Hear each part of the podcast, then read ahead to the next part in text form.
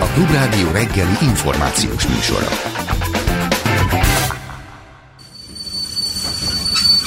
Reggeli személy.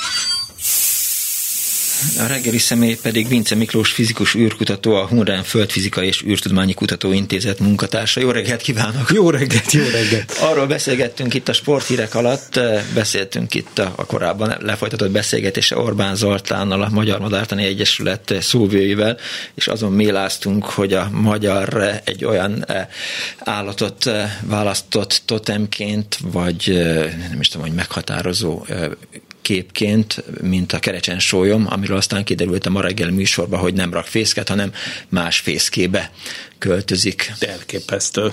Elkép... De már megérte fölkelni. Egyébként ugye én akkor éppen ide tartottam, amikor ment ez a blokk, úgyhogy ezt én utólag fogom visszahallgatni. De most jól összefoglaltad nekem. Hát igen.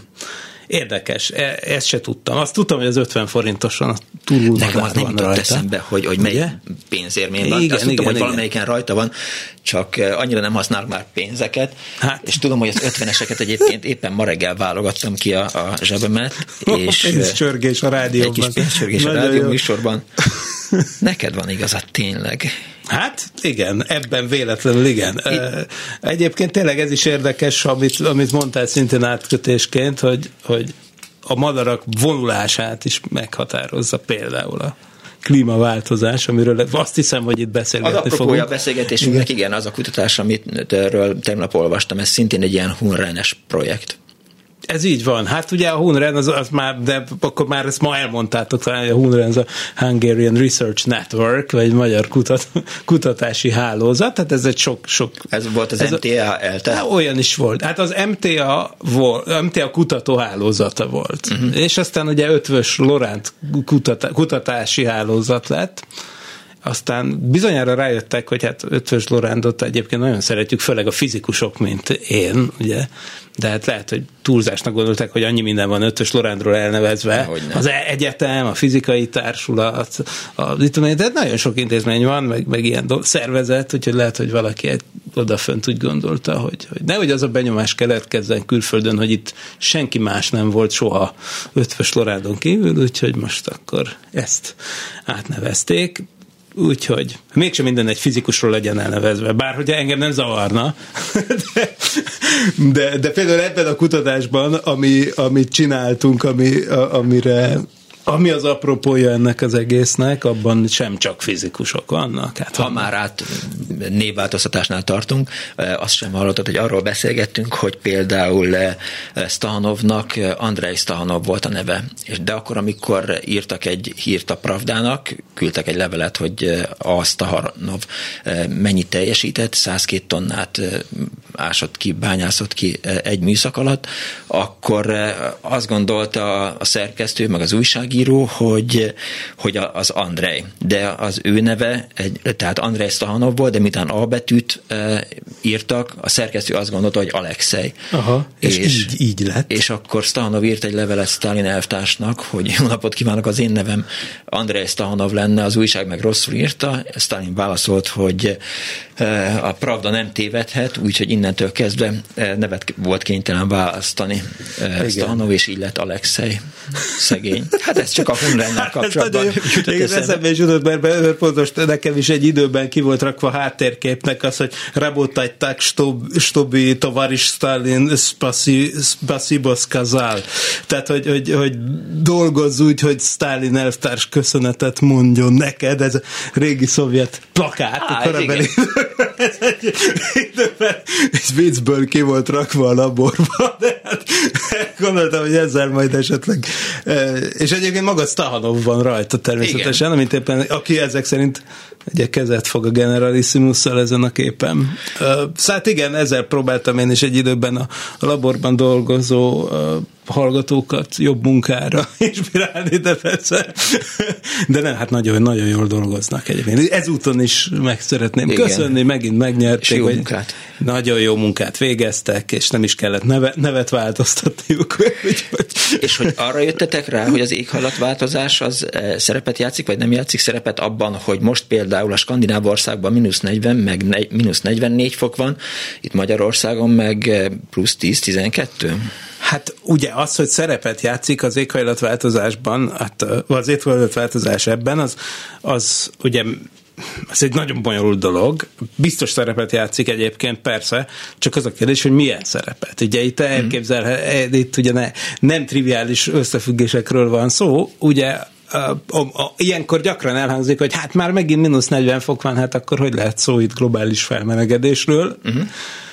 Ugye nyilván úgy, hogy az, hogy a globális felmelegedés az mit jelent, az simán összeegyeztethető akár lokális lehűlésekkel. Tehát ja. az, hogy, hogy és, és az az érdekes az egész klímaváltozás témában, hogy általában teljesen érthetően a világ minden táján az érdekli az emberek, embereket, beleértve a döntéshozókat, meg a politikusokat, meg hát az átlag embereket is, akik itt mászkálnak, meg éldegélnek, hogy tervezik a kísérletüket, hogy, hogy hát itt milyen idő lesz. Tehát itt milyen, tehát hogy az, hogy a globális átlag az még egy ilyen, még egy ilyen erősen összehúzalozott világban is, mint amiben élünk, még abban is egy tök elvont dolog, és ezért nehéz vele azonosulni. A, a klímakutatásban viszont éppen a helyi dolgokban vannak a nagy kérdések. Tehát ez, szerintem azért nehéz egyébként egy kicsit megmozdítani a társadalmat a klímakutatás kérdését illetően, mert az, hogy a föld átlag hőmérséklete ennyi meg ennyi fokot fog el, emelkedni, az, a, a, hát az, most, az, az most miért? Jó, okay. De csak, igen, igen, hát amúgy persze, igen, jó, hogy mondod, mert persze, ugye nyilván a napi vagy az évszakos ingadozása az ennek sokszorosa, tehát az ember nem érti, hogy most, most másfél-két két fokon mi a fenét kell itt pörögni, és akkor viszont megkérdezi, hogy jó, jó, de itt nekem mi, mi lesz a következménye ennek az egésznek? Az, hogy tudsz fügét termeszteni. Vagy, na ez egy érdekes kérdés lenne, hogy például a Kárpát-medencében milyen lesz az időjárás 2050 környékén például. Na de erre viszont, pont az ilyen helyi kérdésekre viszont meg csak nagy hibával lehet válaszolni, mert ott nagyon eltérő előrejelzéseket adnak a különböző modellek. Úgyhogy ez azért, ez a rákfenéje egy kicsit az egész klímakutatásnak, hogy az ember tudja, tudni véli, hogy itt valamit tenni kell, és kell is, csak nehéz ezt olyan plastikusan megfogalmazni. Tehát az, hogy elolvadnak a égsapkát, és hogy szegény jeges medvék, mindent, tehát hogy oké, okay, persze ez, ezzel fel lehet tüzelni valamilyen mértékben az embereket, de, de hát sajnos tényleg az a helyzet, hogy a tudomány az ott tart, hogy, hogy hatalmas nagy hibákkal lehet arról mondani valamit, hogy mi lesz itt e, vagy bármely adott helyen a Földnek. És miért van ez? Ugye e, ezt akartuk megvizsgálni, meg hogy igazak-e azok a sztorik, vagyis hát nem is sztorik, hanem hát ilyen elterjedt híradások, amiket lehet olvasni az újságokban, a neten, hogy amik általában valahogy így vannak megfogalmazva, hogy a klímaváltozás, éghajlatváltozás eredményeképpen extrémebbé válik az időjárás. Na most az, hogy extrémebbé válik, az persze sok mindent jelenthet. Hát egyrészt jelenthet olyat, hogy, az, hogy, hogy egy megnő azon extra meleg napok száma mondjuk az évben, meg az extra hideg napok száma mondjuk azt is jelentheti, vagy éppen az évi csúcsőmérséklet pozitív vagy negatív irányú nagy, extrém nagy kitérések azok gyakoribbak lesznek, vagy, tehát egy ilyen, ilyesmit is jelenthet. Vagy olyasmit is jelenthet az extrém időjárás, hogy amit, amit a meteorológusok úgy hívnak, hogy perzisztencia, az megváltozik, az pedig azt jelenti, hogy milyen mértékben lesz holnap ugyanolyan idő, mint ma. Most, ez egy fontos adat. Ez egy nagyon fontos adat, mert ugye jelen pillanatban még az a helyzet, hogy itt Magyarországon, hogyha az ember semmit nem tud az időjárásról, időjárás előrejelzésről, vagy nem, soha nem tanult meteorológusnak, vagy nem járt az eltén a Földtudomány alapszaknak a meteorológia szakirányára, ahol egyébként, Biztos a, izgalmas. ahol egyébként időjárás előrejelzés versenyben vesznek részt a hallgatók. Most elmondom, hogy, hogy tök jó, van, van, vagy az már mesterszakon van, hogy van egy ilyen időjárás előrejelzési verseny, ami azt jelenti, hogy pontokat gyűjtetnek a meteorológus hallgatók, annak meg, és, és az nyeri a fél év végén a versenyt, aki, aki a legtöbb pontot szerezte, akkor kapsz jó pontot, ha meg tudod jósolni, hogy másnap milyen idő lesz. Hát, Na most. Jó, erre való a Vindi, a, a igen, de ők igen, adatokból dolgoznak, de, de várjál, de van egy robot a rendszerben, aki egyszerűen csak a legegyszerűbb dolog a világon, az a neve ennek a robotnak éppen, hogy perzisztencia, Aha. vagyis hát ez egy algoritmus, ami egyszer, semmi más nem csinál, mint, mint a, az adott napi időjárás előrejelzést teszi be köve, az adott napi időjárást jósolja holnapra. Tehát azt mondja, hogy holnap ugyanolyan idő lesz, mint ma. Igen. Na és Magyarországon ezzel a módszerrel, tő, mondom, ha nem tanultál soha meteorológiát, ezzel a módszerrel, hogy holnap ugyanolyan idő lesz, mint ma, ezzel több mint 50%-os a nyerési esélyed. Tehát a perzisztencia nevű robot, az a, az a random pénzfeldobálásnál lényegesen jobban teljesít, és ugye e, ez az jelenség az, ami, amire azt mondjuk, hogy annyira nem szeszélyes az időjárás. Mert hogy elég jó arányban azt ja, tudjuk. Ja, ja. Na de ez viszont simán lehet, hogy meg fog változni.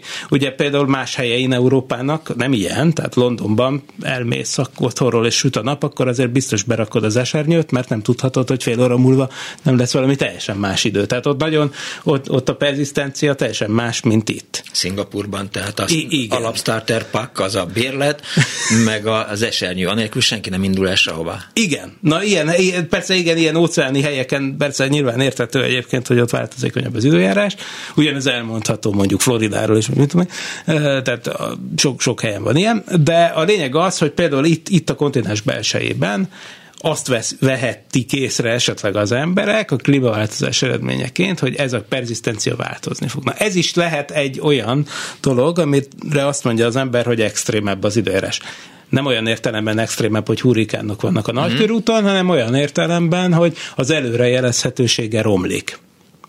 Na most azt akartuk mi megvizsgálni, hogy ez a jelenségkör, egy, hogy, hogy egyrészt, hogy, hogy kitágul az, hogy a leghidegebb és legmelegebb mértértékek között mekkora uh-huh. távolság van, úgymond, hőmérséklet különbség. 35-40 fok?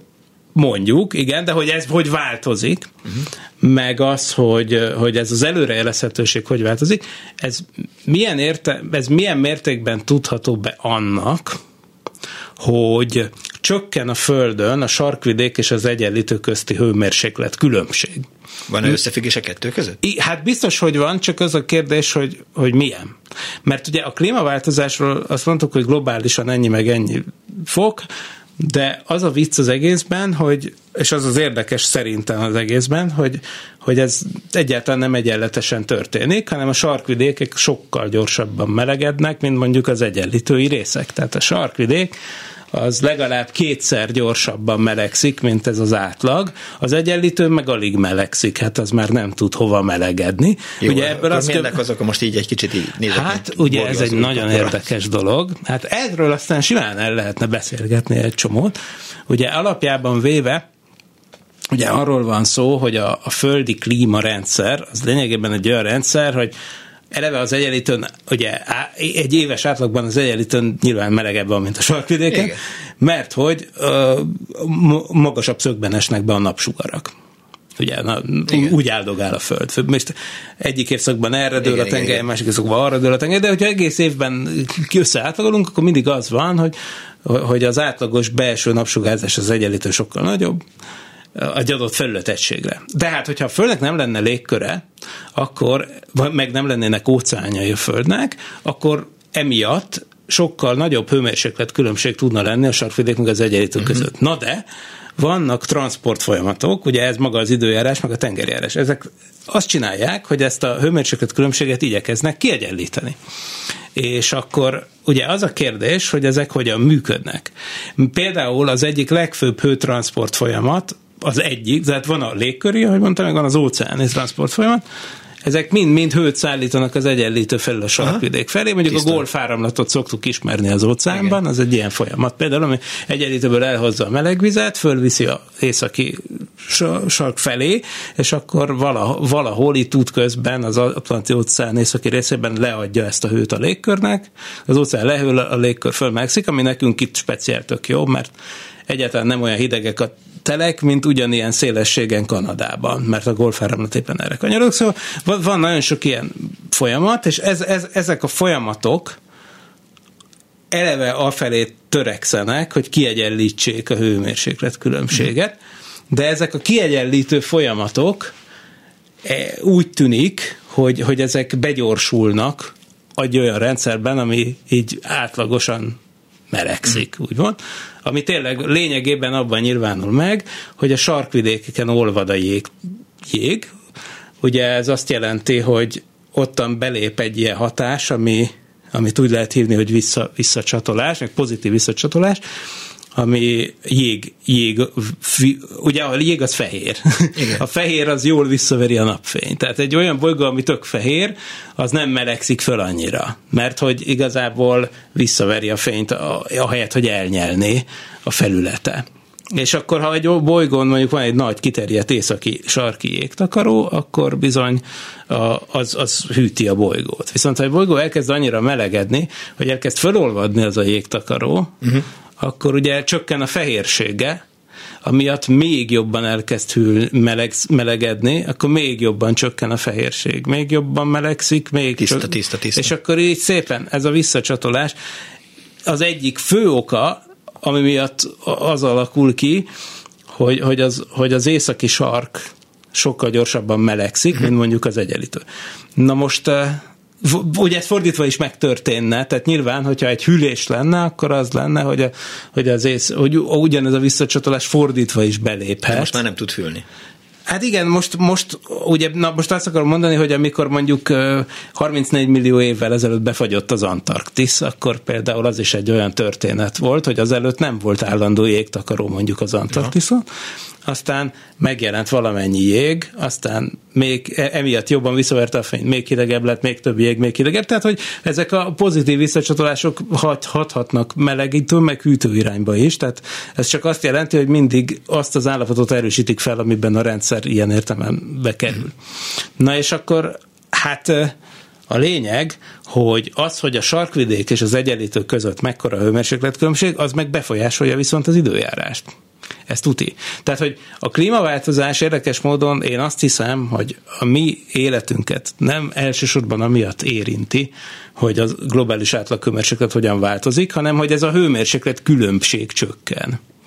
Ez a hőmérséklet különbség csökken, és emiatt egyszerűen máshogy alakulnak a légköri áramlások. Tehát kicsivel nehezebb lesz megmondani, hogy milyen idő lesz holnap? Hát ne, arra jutottunk, hogy szerintünk igen. Na most mi, a, a, ezt általában nagyon sokan szokták vizsgálni, mindenféle számítógépes előrejelző modell. időjárással a hónapi időjárás. Igen, igen, ez a, ez a, ez a dolog, ez, ez biztos, hogy romlik majd. Ebben egyébként eléggé egyetértenek a különböző modellfuttatások. De a, a mi kutatásunk abból volt érdekes, hogy ez nem egy számítógépes modellfuttatás volt. Gyönyörű Hoppá. modell volt itt. Igen, hát kár, hogy ezt nem tudjuk megmutatni a rádióhallgatóknak, úgyhogy most ha el, itt még az előző vendég lenne itt, akkor most ő adott volna egy adekvát leírást, hogy Pontosan. mi, mi volt ez a szép madár, amit itt láttunk az ablakon át, de hát itt sajnos... Kimaradtunk belőle. Hát igen. Vissza az időjáráshoz. Na jó. Igen, tehát ez egy olyan műsor, ahol az időjárás a fő műsorszám. Tehát ez miért? Ez egy teljes újítás, nem? Hogy egy olyan, olyan reggeli műsor, ahol nem egy ilyen izé betét az időjárás, hanem a téma. Hát ez... péntek reggelenként nekem itt a hallgatók a világ számos pontjáról írják meg, hogy éppen hány fok van Magyarország, hány pont. Tehát tudom, hogy Pápa Tókerten ma 4 fok volt, tudom, hogy Oaklandben 15 eh, fok volt, Ausztráliában eh, Perthben 38 fok, és el tudom még mondani, hogy Kajáriban mennyi idő volt, hm. milyen hány fok volt, illetve hogy Izraelben. Ez csodálatos. Úgyhogy itt mindig hangsúlyos az időjárás. Jó, jó, De jó. te is észrevehetted, hogy a, a beszélgetések, azok hál' Istennek, ha nem politikáról folynak, azok leginkább arról folynak, eh, hétköznapi beszélgetések, boltban, fodrásznál, stb., hogy milyen időjárás van. Hát ez így Kicsit van. átvettük az angoloktól ezt. Igen, igen, meg hát érdekesebb is. Tehát ugye mondtuk, hogy, hogy Angliában tényleg érdekes az időjárás, ilyen értem, mert hogy, hogy ez a perzisztencia, ez kicsi. Most nyilván, hogyha mi egy olyan országban laknánk, ahol mindig ugyanolyan idő van, akkor nem volna De miről beszélni. Na, na várjál, szóval Mondjuk azt... Angliában is mindig ugyan idő van. Ja, hát igen, na most milyen értelemben, ugye? Tehát az, hogy... Hogy hogy esik az eső. Igen. Hát, hogy mennyit esik. De hogy mikor? 40 szavuk van a hóra, magyaroknak Na jó, ez egy. állítólag nem úgy van egyébként. Most, Igen? most hát ugye volt, én azt hiszem, én azt hiszem, hogy, hogy volt olyan epizódja, a, talán ugyanebben a stúdióban még a Kálmán László Nádasdi műsornak, a szószátjárnak, amikor terítékre került. Hát bizony. Szóval igen, de, de vagy nem tudom, a lényeg, hogy lehet, hogy nem ott, hanem a nyes.hu-n olvastam, de a lényeg, hogy ott hogy foglalkoztak ezzel a közkeletű városi legendával, hogy hány szó is van különböző ilyen, ilyen eszkimó nyelvekben, és hát azt hiszem, hogy hogy nem annyi. Igen. Na, mindegy. A, a, Cambridge 6 fok. Na, de melyik Cambridge? Cambridge, Massachusetts, ahol, ahol ugye még nagyon korán van, hajnali három, vagy, vagy, vagy, vagy az angliai. Na, oké, okay, a lényeg, hogy mi egy kísérletet csináltunk laborban. Tehát uh-huh. most abban, az, abban volt különleges szerintem az összes többi klímakutatástól, hogy, hogy ott általában számítógépes Aha, modellek igen, vannak. Igen, igen. Ehhez képest, na mi a baj ezzel? A számítógépes modellek tök jók, csak egyrészt ugye nem lehet mindent meg beletenni olyan felbont, tehát olyan felbontással, ami hasznos lenne egy ilyen problémához, ami alatt azt értem, hogy az időjárásnak például tipikusan van ilyen, ilyen jellege, amit úgy szoktak emlegetni, hogy pillangó effektus. Ah igen. Ugye ez a kezdeti feltételekre való érzékenység, amikor picit befolyásolsz valamit a rendszer bemenő oldalán, és valami tök mást kapsz a kimenő oldalon. Ezért nehéz amúgy időjárást előrejelezni. Tehát, hogy a, éredendően statisztikai jellegűek az időjárás előrejelzések, hiszen mivel nem ismerhető pontosan a bemenő adat, hiszen nincs minden izé, molekulára ráállítva egy hőmérő, tehát, tehát nincsen mindenhol meteorológiai állomás, nincsen, de ezért a mérési adatok egyszerűen nem tudnak olyan pontosak lenni, hogy, hogy három-négy napnál hosszabb távra ja, jól tisztán. lehessen jósolni, mert a pici hibák azok úgymond exponenciálisan elszállnak. Mm és akkor ebből az következik, hogy a kis léptékű eltérések nagy léptékű eltérésekké tudnak válni. Emiatt marha nehéz az időjárás előrejelzés, és hasonló problémák előkerülnek a klímamodellezésben is, amikor nem a... Ugye a klíma az micsoda? A klímára azt szokták mondani, hogy az olyasmi, mint az időjárásnak az átlaga. De, De milyen értelembe vett átlag? Tehát ugye az van, hogy ugye ez a, a, climate is what you expect, weather is what you get. Ez a nagy bölcsesség, hogy a klíma az az, amit vársz, és ehelyett, amit kapsz, az az időjárás.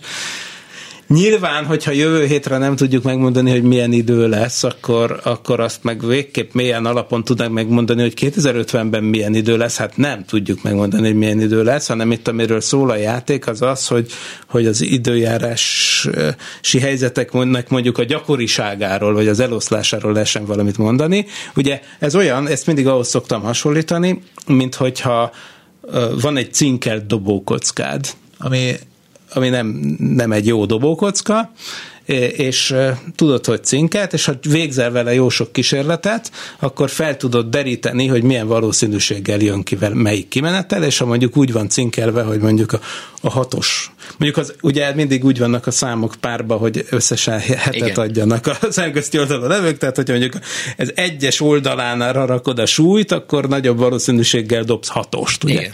Na, és akkor például így van, akkor ez azt jelenti, hogy akkor csinálsz száz ilyen kocka dobást, abból felveszel valami statisztikát, és akkor abból meg tudod jósolni, hogy a következő dobásod milyen valószínűséggel lesz hatos, vagy bármi más.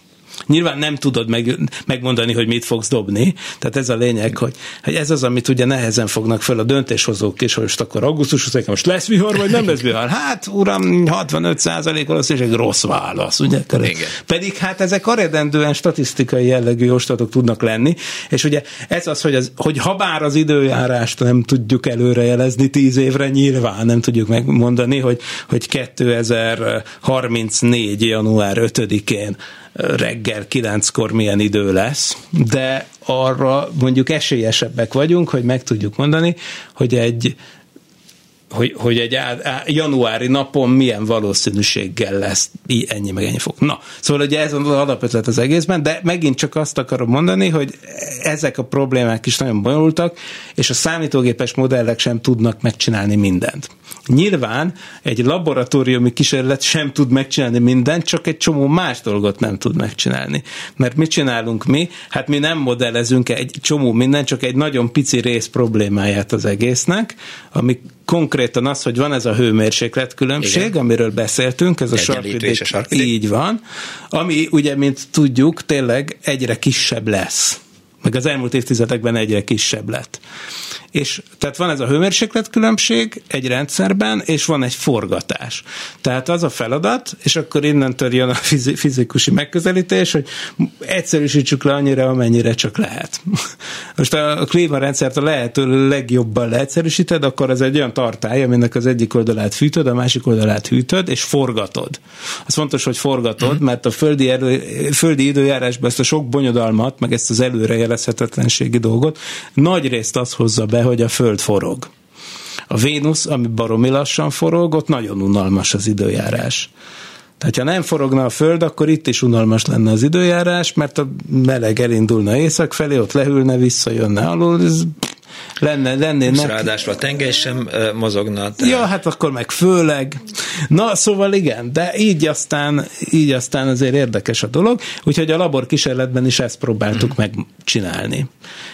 Ezzel egyébként csak egy részét lehet lemodellezni nyilván, mert hát ebből a modellből rengeteg mindent kiveszünk, tehát itt, itt tényleg egy, egy karikatúra szintű egyszerű modell az egész, tehát nincs benne mondjuk se óceáni vízkörzés, se felhőzet, se jég visszacsatolás, nem gömb alakú, hanem lapos a föld ebben a modellben, stb. stb. De mégis az alapvető dinamikáját annak amiket úgy hívnak, hogy Rosby hullámok, uh-huh amik a, ilyen nagy, ilyen több ezer kilométeres hullám hosszal rende, rendelkező ilyen hullámzó mintázatok a légkörben, amik elválasztják a sarki hideg meg a, meg a mérsékelt égövi melegebb területeket. Rosby tehet mindenről? Rosby. Ro- igen, ez a Rosby nevű fickó, ez egy, ez egy svéd-amerikai meteorológus volt. Mm. Na most általában azt szokták írni a cikkekben, hogy ezt tehet mindenről, mert hogyha, persze nem mindenről, csak a dolgok egy jelentős részéről, mert hogyha csökken a hőmérsékletkülönbség a sarkvidék az egyenlítő között, akkor cikcakkosabb lesz a Rossby hullám, ami tehát az a hullám vonulat, még egyszer, ami elválasztja az északi hideg, meg a déle, délebbi melegebb részeket, és hát hogyha az cikcakkosabb, akkor az azt jelentheti, hogy egy, itt a mérsékelt égövben változékonyabb lesz az időjárás, mert néha ennek a hullámnak a melegebb, néha a hidegebb része jön be, és hát minél inkább cikcakkos, úgymond ez a hullám, annál gyakrabban változik. Magyarul bajban vannak a meteorológiát tanulók, a határoz igen. meg előre a elkövetkező Igen, igen, fél. igen, romlanak az esélyeik, meg a perzisztencia robot igen. esélyei is romlanak az előrejelző versenyben. Ugye ezt gondolná az ember, a másik meg az, hogy vajon, és akkor ezt tudjuk-e igazolni egy olyan kísérletben, amiben tényleg megjelenik a rossz bihullám, uh-huh. ezt az, amit elmondtam, fű, hűtött, fűtött forgatod egy vizes bödön, elmondani, amúgy, elmondva amúgy egyszerű, megcsinálni annyira nem, de, de jó pofa, és, és az a kérdés, hogy hogyha tényleg csak úgy vegytisztán ezt a Rosby hullámot nézed, lecsupaszítva az összes többitől, akkor erre ráfoghatóak ezek a jelenségek. Mert a klímarendszerben, pont azért is jók a laborkísérletek, mert a klímarendszerben annyi minden van, annyi minden mindennel összefügg, minden mindenre vissza vannak, ezek a visszacsatolások, amikről meséltem, ezernyi ilyen dolog, hogy különböző folyamatok össze vannak kapcsolódva, és nem lehet szétválasztani, hogy mi mi miatt van. Csak azt tudod, hogy egyszerre jelentkeznek dolgok, de ezt nem tudod szétszálazni, hogy most ez amiatt van, vagy, vagy nem amiatt van, csak mindig egyszerre jelentkeznek, mert van egy közös okuk. De ugye ez marha nehéz. És akkor ilyenkor jók ezek a leegyszerűsített laborkísérletek, amelyekben tényleg azt lehet mondani, hogy na most akkor ez csak egy rossz bihullám. És mi az, amit amit a irodalomban rászoktak, ahogy mondtad is, hogy mindenről a Rosby tehet, hogy, hogy, hogy hát izé, a cikkekben rászokták fogni, hogy a Rosby hullám miatt lesz extrémebb az időjárás, és akkor mi például azt találtuk ebben a kísérletben, hogy olyan értelemben, hogy, hogy csökken a perzisztencia, igen, azt rá lehet fogni a Rossby hullámra, de például azt, hogy, hogy nagyobb melegek, meg nagyobb hidegek lesznek, tehát ilyen értelemben extrémebbé válást, azt viszont nem lehet ráfogni a Rossby hullámokra. Úgyhogy, hogyha azt meg akarjuk magyarázni, akkor ahhoz más magyarázatot kell keresni, vagy bonyolultabb magyarázatot kell keresni. Tehát Rossby elsősorban nem felelős a klímaváltozásért. Hát nem, mert hát a klímaváltozás alatt kérdés, hogy mit értesz. Tehát én, én azt is klímaváltozásnak hívom, hogy ez a perzisztencia változik. A szeszélyesebbé válik az időjárás. Nekem az egy klímaváltozás, nem? Tehát, hogy ilyen értelemben igen. De a klímaváltozás nem minden elemeiért felelősek ezek a hullámok. Igen. Figyelj, és azon gondolkodtam, tehát amikor azt mondod, hogy csökken a, a sarkvidék és az egyenlítő hőmérsékletek között a különbség, hogy az egyenlítő ezért változik? Egy picit, de, Igen? de csak kicsit. Tehát az egyenlítő kb. meg nem, nem, Nem, nem Tehát tud, már, nem tud hova melegedni. melegedni. Nem igen, tud, igen. oka a hűlése nem nagy van. Igen, igen, így van.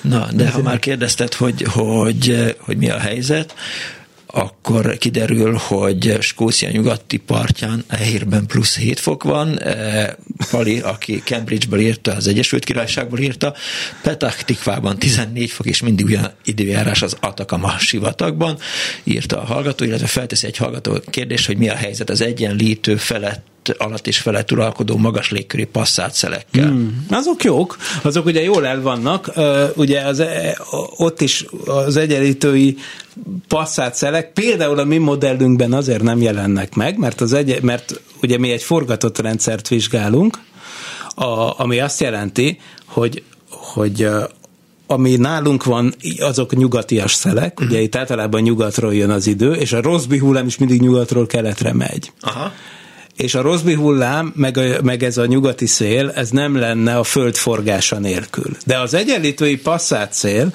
az, olyan, az egyenlítő fölött egyébként érdekes, ott azért nem is alakulnak ki ciklonok meg anticiklonok az egyenlítőn, mert ott a föld forgásának nincs olyan irányú eltérítő hatása, ami ezeket kialakítaná.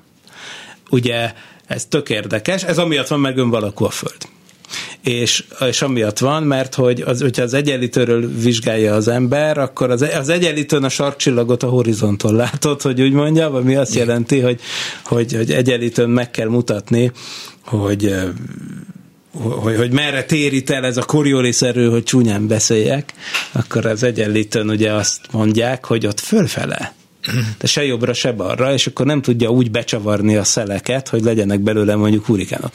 Ezért az egyenlítőn nincsenek, ehelyett van egy ilyen ez az áramlás, ez a passzát cél. A passzát célnak a sebességét is természetesen amúgy befolyásolja a hőmérséklet különbség, de csak másodlagosan. A, a Rosbival függ össze az a családi megfigyelés, hogy én szentesi vagyok, és a nagymamám az minden reggel hallgatta a Kossuth rádiót, és amikor időjárást jelentettek, ha azt mondták, hogy, hogy Pesten esik az eső, akkor nagyjából tudni lehetett, hogy szentesen két óra múlva esni fog az eső. Uh-huh. E, és ebből kalkulálta nagymamám az időjárást, nem volt szó erről a...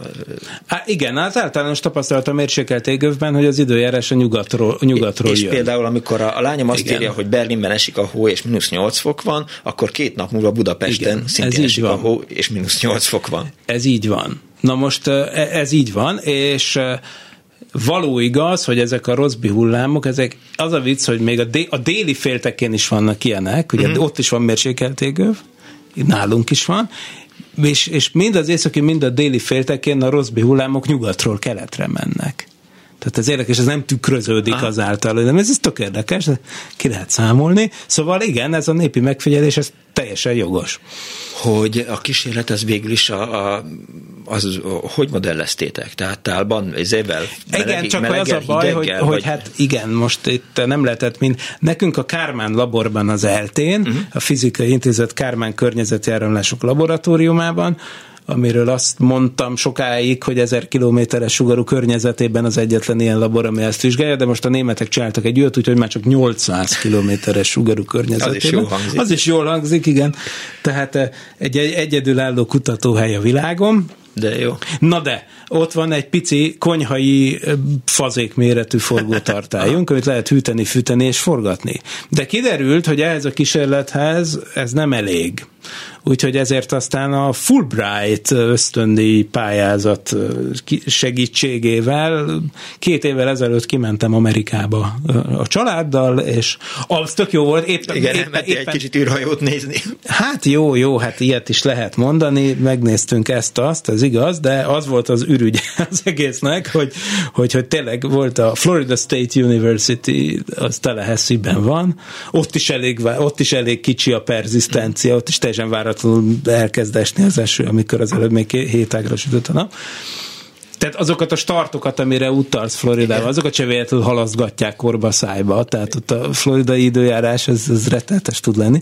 Na, de a lényeg, hogy, hogy ott van egy három és fél méter átmérőjű forgótartály, és ehhez a kísérlethez főleg az kellett. Ja, értem. De ugyanaz, ahogy mondod, vízzel van feltöltve, uh-huh mert itt a vízzel jól lehet modellezni ilyen szempontból a légmozgást. Nem is Mi kellett hozzá festékcsepp. A, a hát azt azzal lehetne kirajzoltatni, vagy egy infrakamerával, de ebben a kutatásban erre nem is volt szükség, csak teleraktuk kis érzékelőkkel, Aha. amik ilyen meteorológiai állomások voltak, és küldték az adatokat, és hat órán keresztül ment egy kísérlet. Ebben a kísérletben mondjuk, ha, azt, ha jól emlékszem, 6 másodperc volt egy nap, tehát annyi idő alatt fordult hmm. körbe.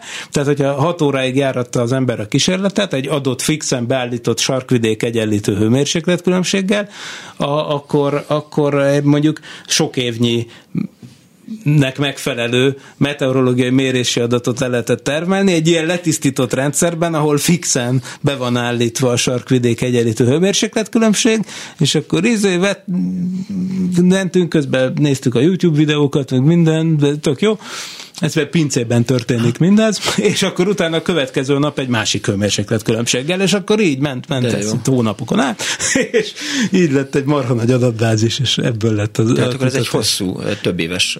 Nem, az nem volt több éves, három hónap három volt hónap. az adatgyűjtés, na de utána több éves volt, mert az ugye 2021 szeptemberére kész lettek az adatok, viszont onnantól másfél évig, majdnem két évig tartott a kiértékelés meg az értelmezés. A hollandok imádnak az időjárásról beszélni, írja egy hallgató, az esőre sok szavuk van, és figyelj, akkor most egy kicsit más, ez volt az időjárás jelentés, most beszéljük meg már, hogy hogy került Leonardo da Vinci Magyarországra. Jó, hát na, szóval ezt azért kérdezed, mert a Facebook oldalamat olvasod, vagy a Parallaxis podcastunknak a Facebook oldalát, ahol ilyen kérdéseket is kiszoktunk dumálni, és a, a, aztán ott, ott, ott is ez fölmerült. Ugye Vannak, az, akik ezt nem tudják, hogy Leonardo, Leonardo elvileg kétszer is járt Magyarországon, de most ez úgy került elő, hogy elhatároztuk, hogy tavasszal kiruccanunk Milánóba. Oda hát, minek? Hát csak úgy. Ja, Anyósom még nem ült repülőn. Ja. És, és, és eleve, és még, még én sem voltam még Milánóban egyébként. És De kis... meglehetősen messzi van onnan. Ó, kicsoda? Vinci. Hát ja, az igaz, de viszont, viszont Leonardo da Vinci az életében számottevő időt töltött ja. ott, és hát ugye például ott van az utolsó vacsora is, ahova egyébként nem lehet csak úgy jegyet venni, mert öt hónappal előre be van foglalva. Na, na mindegy, nem, ne, ne, szóval így aztán elkezdtem Leonardo-ról olvasgatni, és azonnal belefutottam az angol Wikipédián abba a számomra teljesen ismeretlen kijelentésbe, hogy, a, hogy 1485 tavaszán, amikor egyébként egyébként Mátyás király éppen Bécset ostromolta, de hogy 1485 tavaszán Budapesten, vagy, bocs, nem, de hogy Mátyás király udvarában eh, járt ugye Da Vinci, és eh, a király rendelt tőle egy madonnát és ugye nem tudjuk, hogy ezzel mi lett. És ugye pont ezt kérdeztem meg, hogy most olyan ez elkészült, hogy hol van, vagy mit lehet tudni. Ugye aztán megnéztem a forrásokat, a Wikipédián olvastam, de hát a Wikipédián ott volt az a német munka, amire hivatkozik, hát azt megnéztem, ahol tényleg van egy kronológiai táblázat, aztán abban a könyvben annyira nem egyértelmű, azt lehet tudni, hogy korábban járt egyszer itt, mm. még 1476 körül, ez akkor is hozott egy festményt, akkor a Beatrice jövendőbeli királynéről, de akkor még mennyasszonya volt, ugye, mm. miután első felesége meghalt Mátyásnak, ugye aztán jött a nagy lakodalom, de még előtte ilyen, ilyen itáliai delegáció tagjaként járt itt a, a Da Vinci, és hozott elvileg egy szép képet, tehát arról se lehet tudni, hogy mi lett vele, vagy hol van. De aztán erről nem a második... a királynak beakasztották Hát a jó ég, ugye, ugye nem, nem tudjuk, de, de az biztos, hogy, hogy számomra teljesen újdonság volt ez, és főleg, hogy az angol Wikipedia oldalon jött szembe, és egy német könyvre hivatkozva ez az információ. Aztán a német könyvben nem volt olyan egyértelmű számomra, hogy tényleg itt volt-e a Da Vinci. Mert ott a német könyv az úgy fogalmaz, hogy a magyar király megrendelésére, de az nem volt ott, hogy konkrétan itt volt. De aztán jött a bizonyíték. De hát, hát közvetett bizonyíték, akkor megnéztem, hogy az előző naplóbejegyzés, ebben a kronológiában, hogy, hogy az, hogy Da Vinci 1485. március 16-án megtekintett egy teljes napfogyatkozást. És akkor szerencsére a, a tudomány lehetővé teszi, hogy így 500 évre visszamenőleg is meg tudjuk nézni, sőt, sőt. több mint 500 évre visszamenőleg, hogy mikor volt napfogyatkozás. Hogy mikor és, és hol. hol. És hogy honnan volt teljes, és kiderül, hogy ez az 1485-ös nap, teljes napfogyatkozás, ez Észak-Olaszországból nem volt teljes, viszont Magyarország, korabeli Magyarország északi részéről tehát a mai Szlovákia, de a mai Magyarország legészakibb részéről is teljes Visegrád volt. és környéke. Visegrád és környékén teljes volt. Ugye mondom, hogy, hogy, hogy érdekes, hogy Mátyás akkoriban éppen Bécset ostromolta négy hónapon át, amúgy Bécs az a teljesség sávjának Aha. a közepén feküdt, tehát, tehát valószínűleg egy ilyen állóháborúszerű dolog volt, tehát négy hónapon át elhúzódott, tehát az hosszú a középkori viszonyok között szerintem, de, de ott is az elég apokaliptikus lehetett, hogy ott vannak a csapatok, és akkor volt egy teljes napfogyatkozás. Na mindegy, szóval, hogy a Da Vinci látta teljesnek a napfogyatkozást, az egy közvetett bizonyíték arra, hogy ő akkoriban nem Észak-Olaszországban volt, szóval akár tényleg lehetett a Mágyas király udvarában. Tehát az, hogy márciusban volt a napfogyatkozás, és áprilisban kapta a megrendelést, az, azon nem szabad fennakadni, hát akkoriban azért nagyon lassan ment az utazás. Tehát valószínűleg, aki márciusban mondjuk mondjuk Magyarországon volt, az elég könnyen lett, hogy áprilisban is Magyarországon volt, tehát akkor nem csak ilyen pár napra ruccantak ki az emberek. Hogy, elképzelhető, hogy Da Vinci katasztrófa turista volt, tehát ő tudhatta azt. hogy a csatát hogy akarta ne, nézni, vagy a napfogyatkozást? hanem, hogy teljes napfogyatkozást. Ez egy nagyon jó kérdés. Magyarországon nagyon jó kérdés, mert azt, hogy a napfogyatkozások mikor lesznek, azt, azt már az ókori, ókoriak, Igen. már babiloniak is előre tudták jelezni, de hogy a teljesség sávja az konkrétan hol fog húzódni, azt szerintem nem. Tehát azt nem tartom e- elképzelhetőnek, hogy a Da Vinci tudta volna, hogy, hogy mit tudom én, Milánóban nem lesz teljes a napfogyatkozás, és akkor emiatt elment volna éjszakra a teljesség sávjába. Ezt én nem, nem, nem gondolom az biztos, hogyha valaki meg tudta volna ezt annak idején csinálni, az pont a Regio Montanus volt, aki aki a, a korszak egyik legnagyobb csillagásza, aki Mátyás király udvarában dolgozott, mm-hmm. és amúgy az ő, ő, ő táblázataival vágott neki egyébként, aztán pár évvel később Kolumbusz Indiának, vagyis hát a jó ég tudja, végül nem oda jutott, de na, szóval igen. Érdekes korszak. Azt írja a hallgató, hogy Da Vinci Reinerrel jöhetett, illetve az kérdést teszi föl Zsolt, hogy Da Vinci utolsó vacsora az nem akasztón volt, vagy csak az áfája. Kicsit beindultak a hallgatók, és így szórakoznak velünk eh, az időjárással kapcsolatban. Na, elmondom, hogy miről nem beszéltünk most. Jó.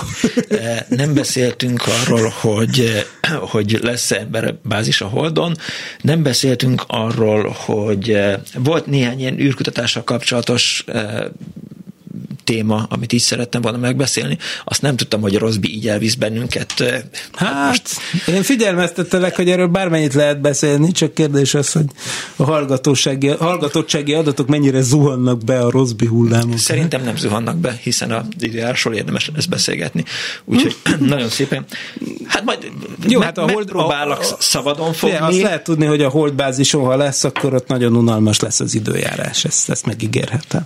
Meg, meg, megpróbálok majd eh, szabadon fogni. Addig hallgassák a hallgatók meg a szokolébresztőt. Azt igen, nem? igen, igen, igen. Mert igen. hogy például ott van két hetente műsorunk a Tilosban, most például a hétfőn Szentpéteri László jön, aki az ázsiai űrprogramoknak a nagy szakértője És hát bizony az ázsiai űrprogramok jönnek föl, mint a talajvíz. Hát, ha a Space Junkie-t nézegettem tegnap este, ott meglehetősen sok, azt hiszem most Indiáról írtak, hogy, hogy most ők rukkoltak elő valahonnan. Na minden estere majd folytatjuk űrkutatással, Stahanovval, Leonardo da Vinci-val, meg, meg mindenféle fura szerzettel. Nagyon szépen köszönöm Vince Miklós köszönöm. fizikus űrkutatónak, a Hunren Földfizikai és űrtudományi Kutatóintézet munkatársának, hogy eljött velem.